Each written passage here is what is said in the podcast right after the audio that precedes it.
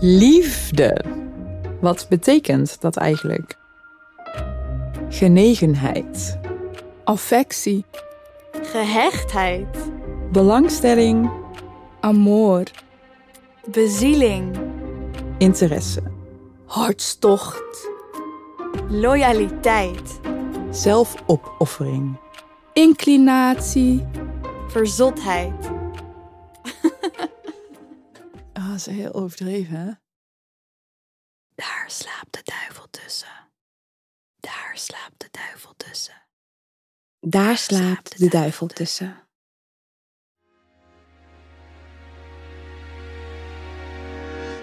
Het jaar 2021 is uitgeroepen tot Brabants Kloosterjaar. In samenwerking met Tilt Tilburg en het Brabants Kloosterleven bespreken wij, Gag Collective, het thema religie in tijden van atheïsme. Gag is een feministisch audiocollectief, opgericht en gerund door de makers van Foefoe en Dadels. Hoe verhouden wij, millennial vrouwen van kleur, ons tot zusters in het klooster? Om daarachter te komen is Alida op bezoek gegaan bij zuster Marga in Brabant. Ja, nou ja, ik, ik vergelijk het wel eens met mijn, mijn jongerentijd. Ik was begin jaren tachtig natuurlijk een, dat heette toen geen millennial, maar die zaten eigenlijk een beetje in dezelfde positie als tegenwoordig. Hè. Wij hadden ook veel eh, werkloosheid en alles was onduidelijk en wat moest je nu? En dan vergelijk ik het wel een beetje mee. Ik denk diezelfde onzekerheden en diezelfde hebben millennials op dit moment ook last van.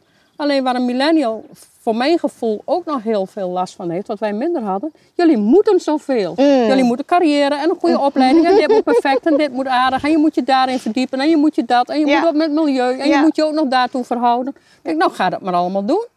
Ja, je bent een beetje... En je moet constant communiceren met Jan en allemaal. Als het niet... Nee, maar Door social media en ja, zo. de social media precies. druk. Dus als je al zegt als millennial, ja, ik ga lekker dat, dat appje nu eventjes niet beantwoorden, dan kan de volgende dag wel. Dan staan ze bij wijze van spreken van, eh, is er wat met je? Ja, ja. Nou ja, die druk, dat zie ik dus wel. Ik denk, ze moeten zo vreselijk veel. Zo ongelooflijk veel. ja, daar heb je gelijk in. Ze moeten inderdaad veel. En ik hoop wel dat... En ik zie gelukkig ook wel heel veel millennials die dan op een gegeven moment zeggen van jullie bekijken het ja, maar met elkaar als precies. Ik samenleving. wou net zeggen... Gelukkig zijn die er. Die zeggen van, Ik jullie zoeken het maar uit. Wij Ja. doen niet meer mee met die red race. We gaan kijken, zijn er andere mogelijkheden? Nee, precies. En daar zit ik Ja. dus nu een beetje in. Ja. Onze reporter is weer back. Hey girl, hey! I'm back! Alida! Did you miss me? We did, miss Yeah, you. better. Ik Alida, echt niet enthousiast hoor. Opnieuw. Did you miss me? yes, we did. En we moeten wel in koor. Yes, we did. Yay! Oké. Maar it. Alida, vertel, jij bent op eh, reportage geweest. Yes. Eh, ondergedoken bij de, bij, de, bij de zusters in het klooster. Ja, klopt. Hoe, eh, hoe was dat? Ehm, nou ja, ik heb één zuster mogen spreken en zien. Ehm, en we waren niet in haar klooster, maar we waren nu in een voormalig klooster. Dat is inmiddels een soort van eh, ja, museumachtig iets geworden. Dus je kunt er naar binnen, je kunt er wandelen. Je kunt er ook evenementen in houden. Super mooie tuin, al zeg ik het zelf. Echt prachtig. En daar mocht ik dan dus de middag met eh, Marga doorbrengen. En u zei net dat u anderhalf jaar geleden Ja. de keuze heeft gemaakt om zuster te worden. Nou, die keuze maak je veel langer. Ehm, Oh. Dat ging, ik, als klein, ik ben van huis uit gereformeerd.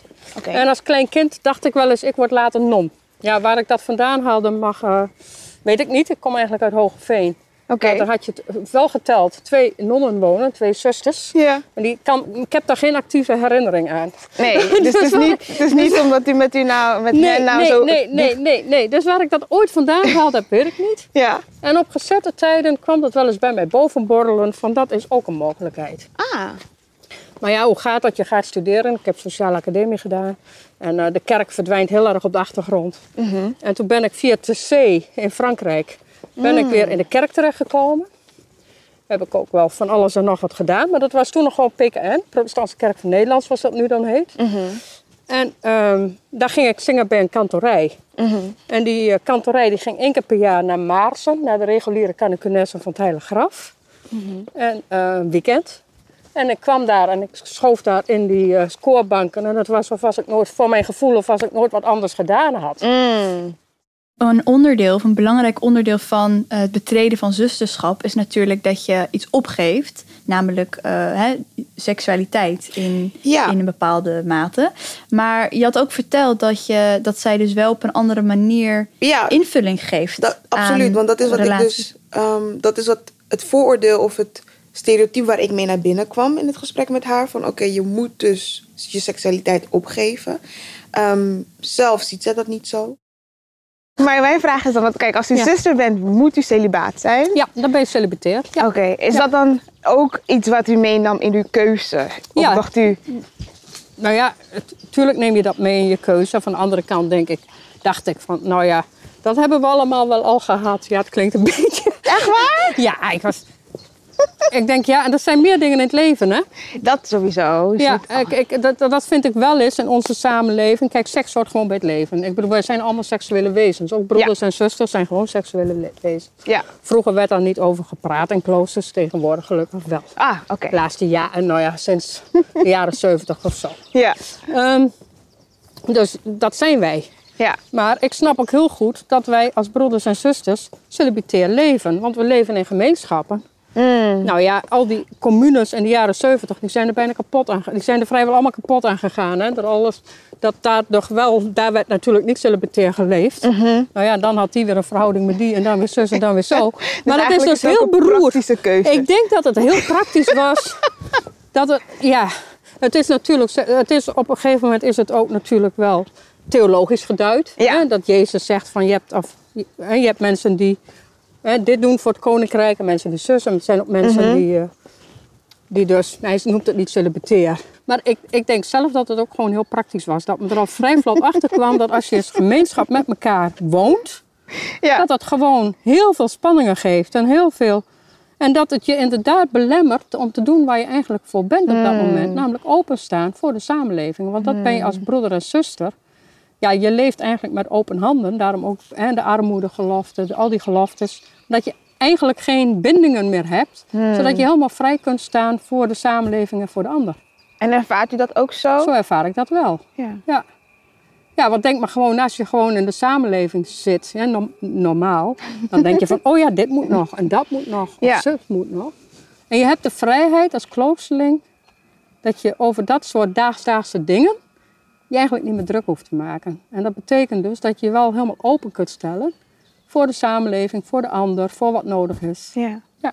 En, En we hebben natuurlijk wel relaties met mensen, hè? vriendschappelijke relaties, andere relaties. We hebben wel allerlei relaties, alleen geen seksuele relaties. mist u ze niet?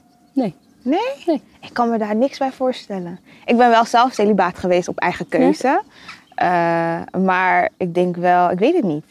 Helemaal nooit Ik ben ook meer- ouder, hè? Misschien dat daarmee te maken heeft. Ja, en helemaal nooit weer een relatie, weet ik niet. Lijkt me zo. Maar ik heb heel veel relaties, alleen Niet, niet op die manier. alleen platonisch. Ja. Ja. Ja. Mooi. Maar dus ik, ik, ik ben nu bezig met de brieven van Jordanus aan, eh, van Saxon aan eh, Diana Dadeloo. Dat was helemaal in het begin van de orde. En die waren heel close met elkaar. Dat zijn bijna liefdesbrieven als je ze leest. Maar ja, die hebben, seks, die hebben nooit een seksuele relatie gehad. Maar die twee die hadden zo'n klik met elkaar.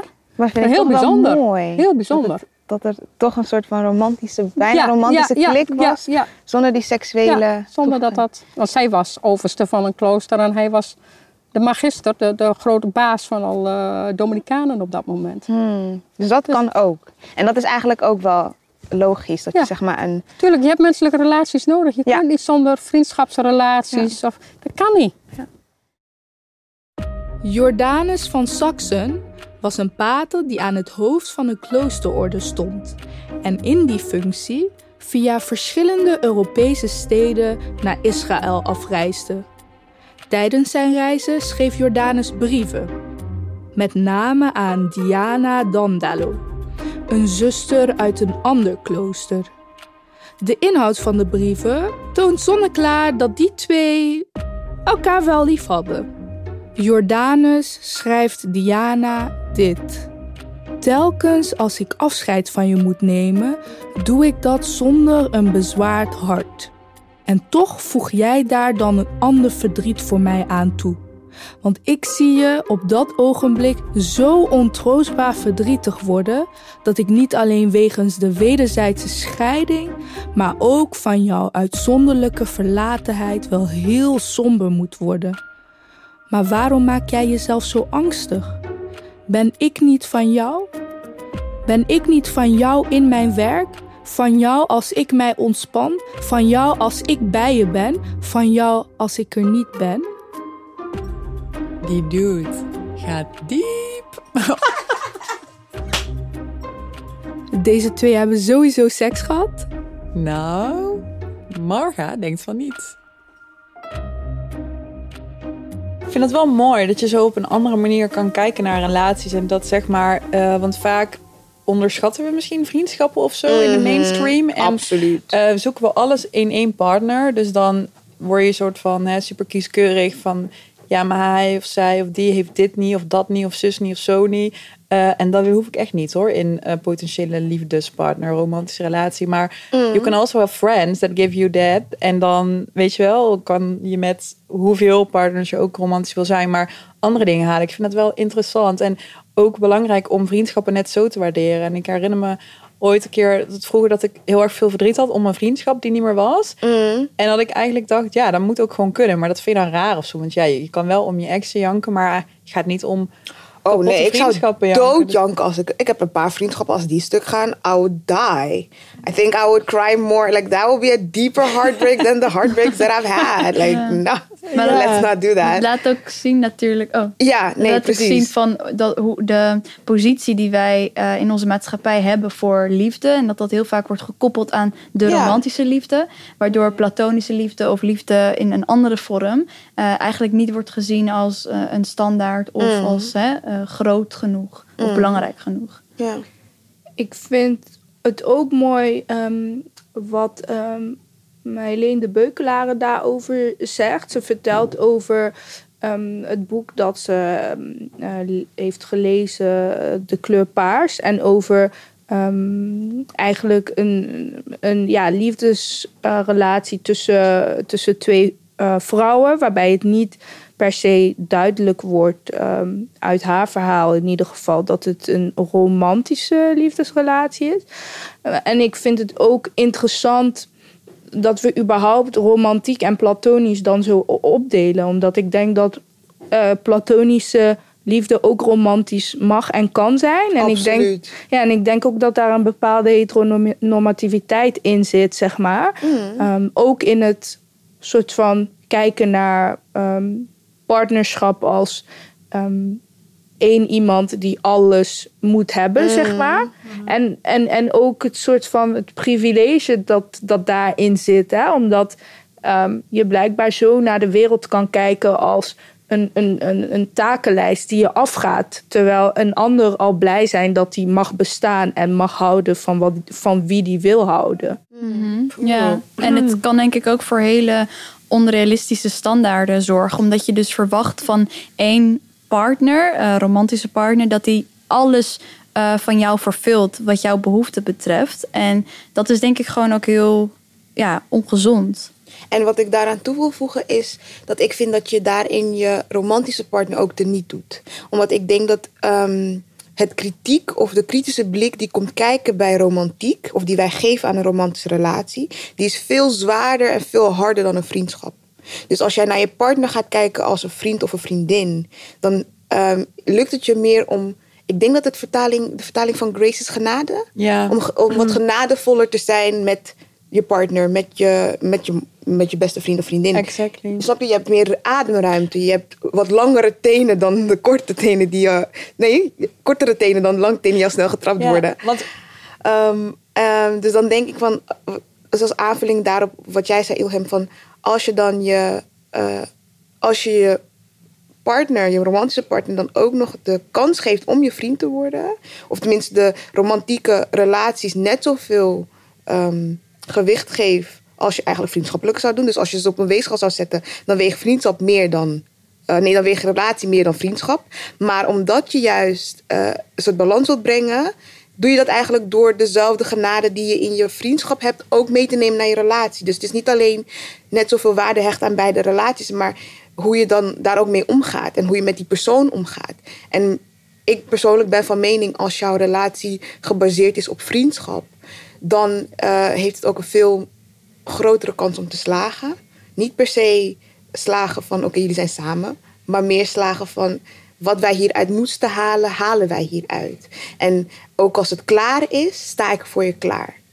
Want er is een reden waarom wij samen waren. Ik ben met jou gegroeid. Ik ben niet meer dezelfde persoon die ik was toen ik je leerde kennen. Dus het zou zonde zijn als ik dat stukje dan ook kwijtraak. Puur en alleen omdat wij romantisch gezien uh, besloten hebben dat dat niet meer werkt.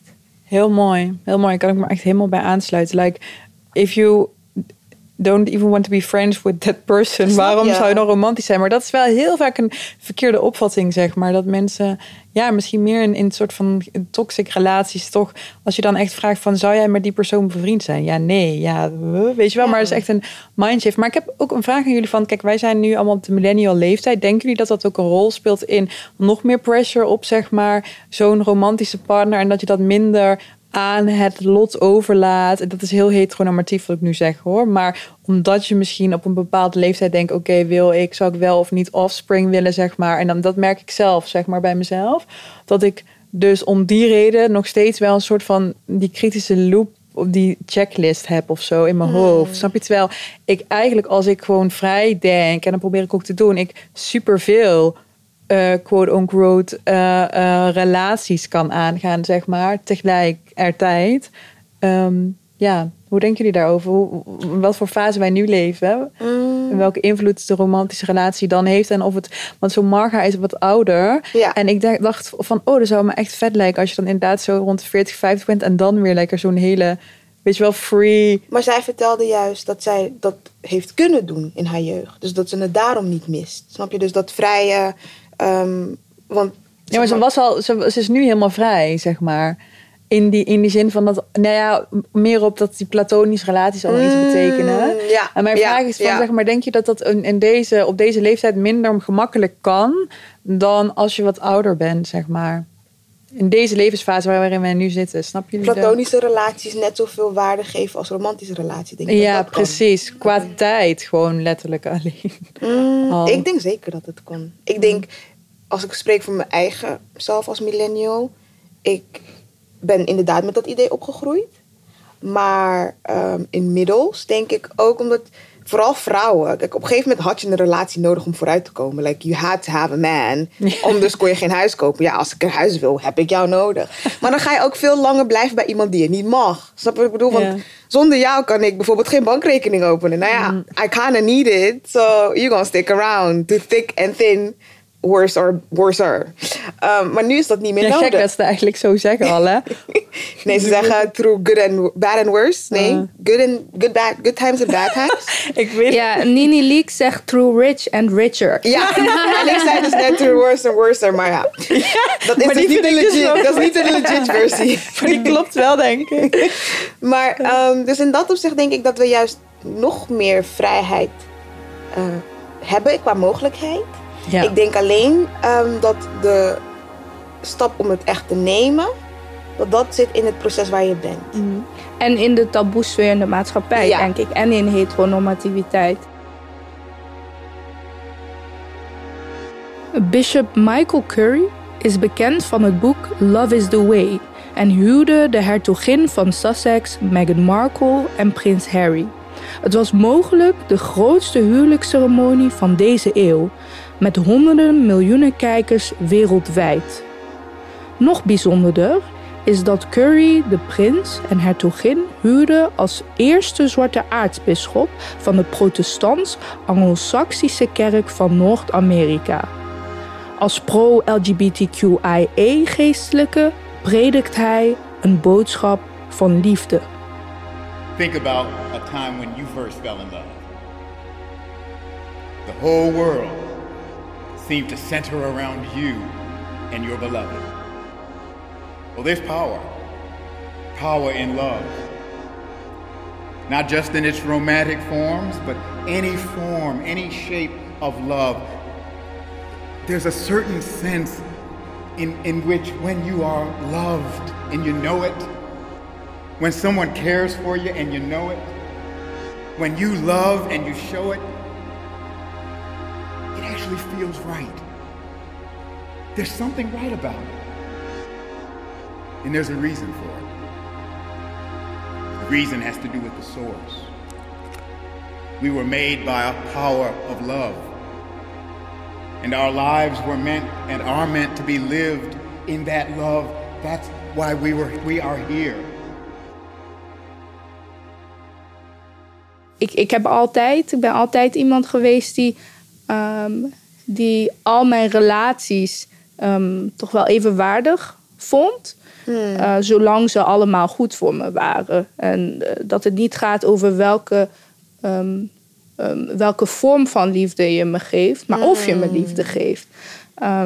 En ja, dus dat. De, en ik heb wel als toen ik een, nog een stuk jonger was, dus echt in mijn vroege twintigen. En uh, toen zeg maar langzaamaan vrienden om me heen hun eerste partner begonnen te krijgen of hun eerste serieuze partner begonnen te krijgen, dat ik zag van, uh, oh ja, dat dat echt, uh, ja, dat het wel genormaliseerd was om dan een beetje je, je andere type vriendschappen en relaties achterwege te houden. En dat heb ik altijd als um, ja, heel moeilijk ervaren. Ja, um, ja dus ik, uh, ik kan me daar zeker in vinden. En wat ik dan ook leer van zo'n verhaal van uh, ja, de zuster Marga is. En van het verhaal dat ze eigenlijk vertelt over die letters die worden uitgewisseld. Dan denk ik van ja, mij verbaast dat niet. Nee. Um, en sowieso vind ik het grappig maar dat is dan een soort van ding op zich. Dat die kloosters dan wel nog steeds worden ingedeeld in paters en nonnen. Alsof nonnen en paters niet tot elkaar aangetrokken kunnen zijn Ja. onderling.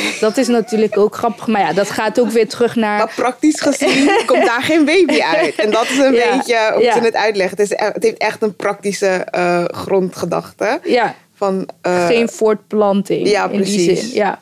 ja, nee, precies. Maar, ehm, maar ja, maar de- wat ik wel leer of, of weer herken uit dat verhaal is eh, ja, zeg maar wel het belang van, van, eh, van vriendschap en de soort van de seksuele of intercourse in ieder geval angel uit een, ehm, uit een relatie halen. Dat dat niet het einde van eh, of, de, of het nut van de, eh, De relatie te niet nee, doet, zeg precies. maar. En dat, ehm, ja, ik vind dat heel, heel fijn om te horen en aanmoedigend.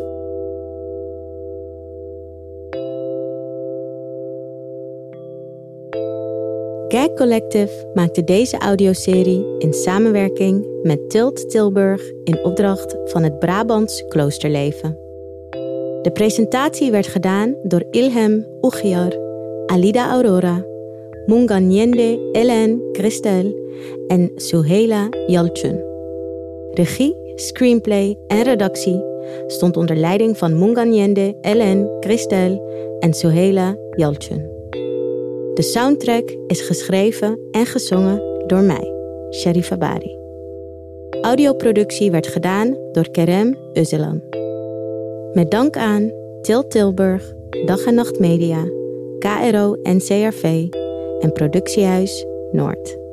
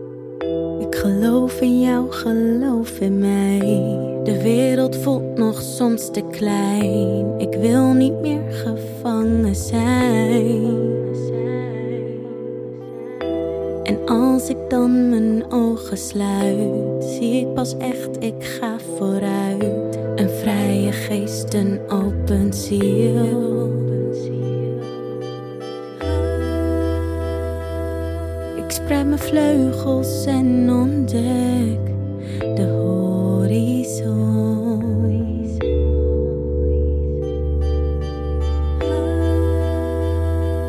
Over de zee waar jij leidt, daar ga ik heen.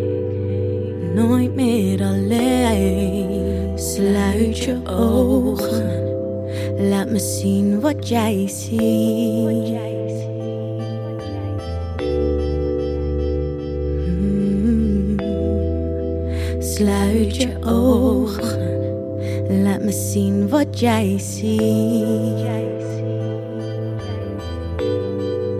Eerst geloven, dan zien. Eerst geloven, dan zien.